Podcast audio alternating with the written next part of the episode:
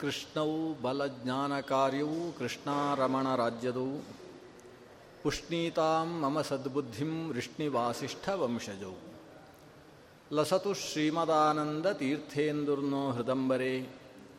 ಯದ್ವಚಶ್ಚಂದ್ರಿಕಾ ಸ್ವಾಂತಸಂತಾಪಂ ವಿನಿಕೃಂತತಿ. ಭವತಿ ಯದನುಭಾವಾತ್ ಏಡಮೂಕೋಪಿ ವಾಗಮಿ ಜಡಮತಿರಪಿ ಜಂತುರ್ಜಾಯತೆ ಪ್ರಾಜ್ಞಮೌಲಿಃ ಸಕಲ ವಚನಚೇತೋ ದೇವತಾ ಭಾರತೀ ಸಾ ಮಮ ವಚಸಿ ನಿಧತ್ತಾಂ ಸನ್ನಿಧಿಂ ಮಾನಸೇಚ ಆಪಾದಮೌಲಿಪರ್ಯಂತಂ ಗುರುಣಾಂ ಆಕೃತಿಂ ಸ್ಮರೇತ್ ತೇನ ವಿಘ್ನಾ ಪ್ರಣಶ್ಯಂತಿ ಸಿದ್ಧ್ಯಂತಿ ಚ ಮನೋರಥಾ ತಪಸ್ವಾಧ್ಯಾಯ ಶುಶ್ರೂಷಾ ಕೃಷ್ಣಪೂಜಾರತಂ ಮುನಿಂ ವಿಶ್ವೇಶಮಿಷ್ಟದಂ ವಂದೇ ಪರಿವ್ರಾಟ್ ಚಕ್ರವರ್ತಿನಂ ಶ್ರೀಗುರುಭ್ಯೋ ನಮಃ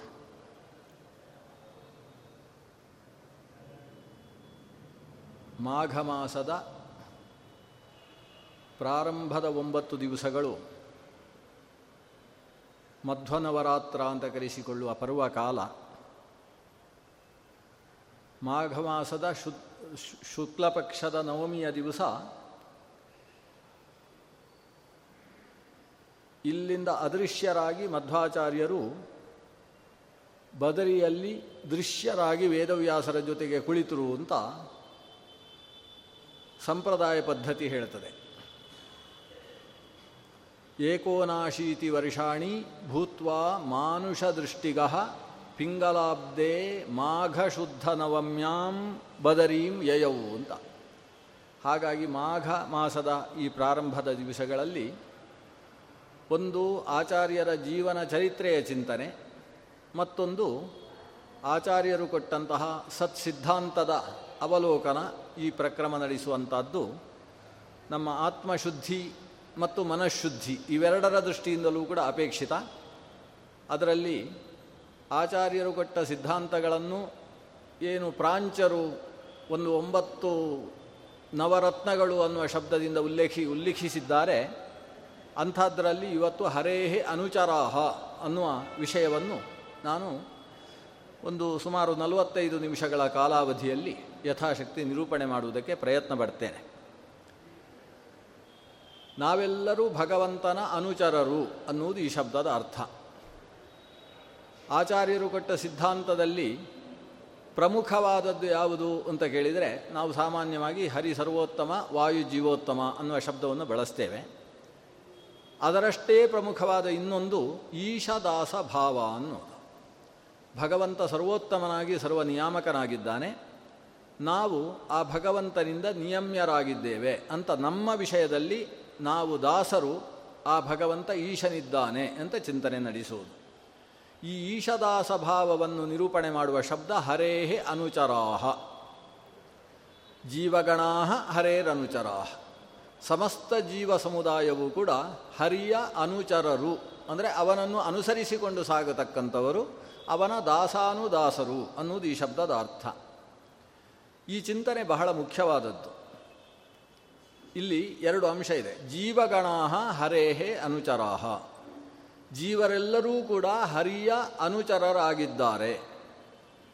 ಜೀವ ಅಂದರೆ ಪರಮಾತ್ಮನನ್ನು ಬಿಟ್ಟು ಉಳಿದದ್ದೆಲ್ಲ ಅಂತ ಅರ್ಥ. ವಸ್ತುತಃ ಜೀವ ಅನ್ನುವ ಶಬ್ದದಲ್ಲಿ ಭ ಲಕ್ಷ್ಮೀದೇವಿ ಸೇರುವುದಿಲ್ಲ. ಲಕ್ಷ್ಮೀದೇವ ದೇವಿ ವಸ್ತುತಃ ಭಗವಂತನ ಅನುಚರಳು ಹೌದು, ಆದರೆ ಜೀವ ಅನ್ನುವ ಶಬ್ದದಲ್ಲಿ ಲಕ್ಷ್ಮೀದೇವಿಯನ್ನು ಸೇರಿಸುವುದಕ್ಕೆ ಬರುವುದಿಲ್ಲ. ಪ್ರಪಂಚದಲ್ಲಿರುವ ತತ್ವ ಎರಡು, ಒಂದು ದೇವ, ಮತ್ತೊಂದು ಜೀವ. ದೇವ ಅಂದರೆ ಸರ್ವೋತ್ತಮನಾದ ಭಗವಂತ. ದೇವ ಇರುವುದು ಒಬ್ಬನೇ ಅಂತ ಉಪನಿಷತ್ತು ಹೇಳ್ತದೆ. ಏಕೋ ದೇವ ಸರ್ವಭೂತೇಶು ಗೂಢ, ಸರ್ವವ್ಯಾಪಿ ಸರ್ವಭೂತಾಂತರಾತ್ಮ. ಎಲ್ಲ ಚೇತನಗಳ ಅಂತರ್ಯಾಮಿಯಾದ. ಎಲ್ಲ ವಸ್ತುಗಳ ಒಳಹೊರಗೆ ತುಂಬಿರತಕ್ಕಂತಹ ಒಬ್ಬನೇ ಒಬ್ಬ ದೇವನಿದ್ದಾನೆ. ಹಾಗಾದರೆ ದೇವ ಒಬ್ಬ ಇದ್ದಾನೆ. ಆ ಒಬ್ಬ ದೇವನಿಗೆ ಒಬ್ಬಾಕೆ ದೇವಿ, ಆಕೆಯನ್ನು ನಾವು ಮಹಾಲಕ್ಷ್ಮಿ ಅನ್ನುವ ಶಬ್ದದಿಂದ ಉಲ್ಲೇಖ ಮಾಡ್ತೇವೆ. ಹೀಗೆ ಒಬ್ಬ ದೇವ, ಒಬ್ಬಳು ದೇವಿ. ಆ ಒಬ್ಬನೇ ದೇವ ಅನೇಕ ರೂಪಗಳನ್ನು, ಅನೇಕ ಅವತಾರ ಸ್ವರೂಪಗಳನ್ನು, ಜೊತೆಗೆ ಅಣುರೇಣು ತೃಣಕಾಷ್ಠದ ಒಳಗೆ ಪ್ರವೇಶಿಸಿ ಭಿನ್ನ ಭಿನ್ನ ರೂಪದಿಂದ ತಾನು ಪ್ರವೇಶ ಮಾಡ್ತಾನೆ. ಆದರೆ ಇರುವುದು ಅವನು ಒಬ್ಬನೇ, ಒಂದೇ ತತ್ವ ಅದು. ಲಕ್ಷ್ಮಿ ಅನ್ನುವ ತತ್ವವು ಒಂದೇ. ಆ ಲಕ್ಷ್ಮೀದೇವಿ ಸತ್ವರಜಸ್ತಮಸ್ಸು ಅನ್ನುವ ಮೂರು ಗುಣಗಳಿಗೆ ಅಭಿಮಾನಿನಿಯಾಗಿ ತಾನೂ ಕೂಡ ಶ್ರೀ ಭೂದುರ್ಗಾ ಅನ್ನುವ ರೂಪಗಳನ್ನು ಸ್ವೀಕಾರ ಮಾಡ್ತಾಳೆ. ಆದರೆ ದೇವಿ ಒಬ್ಬಳು. ಈ ದೇವ ಮತ್ತು ದೇವಿ ಇವರಿಬ್ಬರನ್ನು ಬಿಟ್ಟರೆ ಉಳಿದದ್ದೆಲ್ಲಕ್ಕೂ ಕೂಡ ಜೀವ ಅಂತ ಹೆಸರು. ನಂತರದಲ್ಲಿ ಬರುವ ಸಾಕ್ಷಾತ್ ಚತುರ್ಮುಖ ಬ್ರಹ್ಮನೂ ಕೂಡ ಜೀವ. ವಾಯುದೇವರು ಮುಂದಕ್ಕೆ ಬ್ರಹ್ಮ ಪದವಿಯನ್ನು ಅಲಂಕರಿಸತಕ್ಕಂಥವರು, ಅವರು ಕೂಡ ಜೀವ. ಆದ್ದರಿಂದ ಅವರನ್ನು ಜೀವೋತ್ತಮ ಅಂತ ಕರಿತೇವೆ. ದೇವೋತ್ತಮ ಅಂತ ಕರೆಯುವುದಿಲ್ಲ. ಆದ್ದರಿಂದ ಬ್ರಹ್ಮ ಪರ್ಯಂತವಾದ ತೃಣಜೀವದಿಂದ ಪ್ರಾರಂಭಿಸಿ ಎಲ್ಲಕ್ಕೂ ಕೂಡ ಜೀವ ಅಂತ ಹೆಸರು. ಜೀವ ಅಂದರೆ ಚೇತನ ಅಂತ ಅರ್ಥ. ಅದರಲ್ಲಿ ಪರಮಚೇತನ ಮತ್ತು ಪರಮಚೇತನಳೂ ಅನಿಸಿದಂತಹ ಮಹಾಲಕ್ಷ್ಮಿ. ಈ ಲಕ್ಷ್ಮೀನಾರಾಯಣರಿಬ್ಬರನ್ನು ಬಿಟ್ಟು ಉಳಿದ ಎಲ್ಲ ಚೇತನಗಳಿಗೂ ಕೂಡ ಸಂಬಂಧಪಟ್ಟ ಶಬ್ದ ಜೀವ. ಈ ಜೀವಗಣ ಹರೇರನುಚರಾಹ ಇಲ್ಲಿ ಜೀವರು ಹರಿಗಳ ಹರಿಯ ಅನುಚರರು ಅಂತ ಹೇಳಿಲ್ಲ. ಜೀವಗಣಗಳೆಲ್ಲವೂ ಕೂಡ ಹರಿಯ ಅನುಚರ ಅಂತ ಹೇಳಿದ್ದಾರೆ. ಈ ಗಣ ಶಬ್ದ ಯಾಕೆ ಬಳಸಿದ್ದು ಅಂದರೆ, ನೋಡಿ, ಸಮಾನವಾದ ಅರ್ಹತೆಯುಳ್ಳಂತಹ ಅನೇಕ ಚೇತನಗಳಿದ್ದಾವೆ ಈ ಜೀವಗಣದಲ್ಲಿ. ಉದಾಹರಣೆಗೆ ಚತುರ್ಮುಖ ಬ್ರಹ್ಮ. ಚತುರ್ಮುಖ ಬ್ರಹ್ಮ ಶಾಶ್ವತ ಚೇತನ ಅಂದರೆ ತಾನು ತನ್ನ ನೂರು ವರ್ಷದ ಆಯುಷ್ಯ ಮುಗಿದ ಮೇಲೆ ಚತುರ್ಮುಖ ಭಗವಂತನ ಸನ್ನಿಧಾನವನ್ನು ಪಡಿತಾನೆ, ಅವನಿಗೆ ಮೋಕ್ಷ ಆಗ್ತದೆ. ಚತುರ್ಮುಖ ಮುಕ್ತನಾದಾಗ ಚತುರ್ಮುಖ ಸ್ಥಾನ ಖಾಲಿಯಾಗಿರುವುದಿಲ್ಲ. ಆ ಬ್ರಹ್ಮಸ್ಥಾನಕ್ಕೆ ಮತ್ತೊಬ್ಬ ಬರ್ತಾನೆ. ಅಂದರೆ ಈಗ ಯಾರು ವಾಯುದೇವತೆ ಇದ್ದಾನೆ, ಆತ ಬ್ರಹ್ಮಸ್ಥಾನಕ್ಕೆ ತಾನು ಮುಂಬಡ್ತಿಯನ್ನು ಪಡಿತಾನೆ. ಯಾವಾಗ ವಾಯುದೇವರು ಮುಂದಕ್ಕೆ ಹೋದರೂ, ಆಗ ವಾಯುದೇವರ ಸ್ಥಾನಕ್ಕೆ ಇನ್ನೊಬ್ಬ ಚೇತನ ಬರ್ತಾನೆ. ರುಜುಗಣದಲ್ಲಿ ತೊಂಬತ್ತ ಎಂಟನೆಯ ಸ್ಥಾನದಲ್ಲಿರತಕ್ಕಂತಹ ಲಾತವ್ಯ ಅನ್ನುವ ಒಬ್ಬ ಶ್ರೇಷ್ಠ ದೇವತೆ, ಆತ ಬ್ರಹ್ಮಸ್ಥಾನಕ್ಕೆ ಬರ್ತಾನೆ. ಲಾತವ್ಯರ ಸ್ಥಾನ ಖಾಲಿ ಆಯಿತಲ್ವ? ಅದಕ್ಕೆ ಹಿಂದೆ ಇದ್ದವ ಬರ್ತಾನೆ. ಹೀಗೆ ಹಿಂದೆ ಹಿಂದವೇ ಬರ ಇರು- ಇದ್ದವ ಬರ್ತಾನೆ ಅಂದರೆ, ಈ ರುಜುಗಣದಲ್ಲಿ ನೂರು ಜನ ಇದ್ದಾರೆ. ನೂರರಲ್ಲಿ ಒಂದು ಜಾ, ಜಾಗ ಖಾಲಿ ಆಗ್ತದೆ.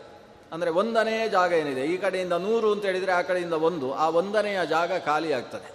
ಆ ಖಾಲಿಯಾದ ಜಾಗಕ್ಕೆ ಇನ್ನೊಬ್ಬ ಚೇತನ ತಾನು ಅಪರೋಕ್ಷ ಜ್ಞಾನವನ್ನು ಪಡೆದು ರುಜುಗಣಸ್ಥನಾಗಿ ಸೇರಿಕೊಳ್ತಾನೆ. ಮತ್ತೆ ಅದು ನೂರೇ ಇರ್ತದೆ. ಎಷ್ಟು ಬ್ರಹ್ಮದೇವರಿಗೆ ಮುಕ್ತಿಯಾದರೂ ಕೂಡ ರುಜುಗಣ ಯಾವತ್ತೂ ನೂರಿರ್ತದೆ ಯಾಕಂದರೆ ಒಬ್ಬ ರುಜುಗಣಸ್ಥನಾಗುವ ಚೇ, ಯೋಗ್ಯ ಚೇತನನಿಗೆ ಮತ್ತೆ ಆ ಸ್ಥಾನಾಪತ್ತಿ ಉಂಟಾಗ್ತದೆ. ಹಾಗಾದರೆ ಬ್ರಹ್ಮಸ್ಥಾನವನ್ನು ಪಡೆಯುವ ಚೇತನಗಳು ಎಷ್ಟು, ಜೀವಗಳು ಎಷ್ಟು ಅಂತ ಕೇಳಿದರೆ ಅದು ಅನಂತ.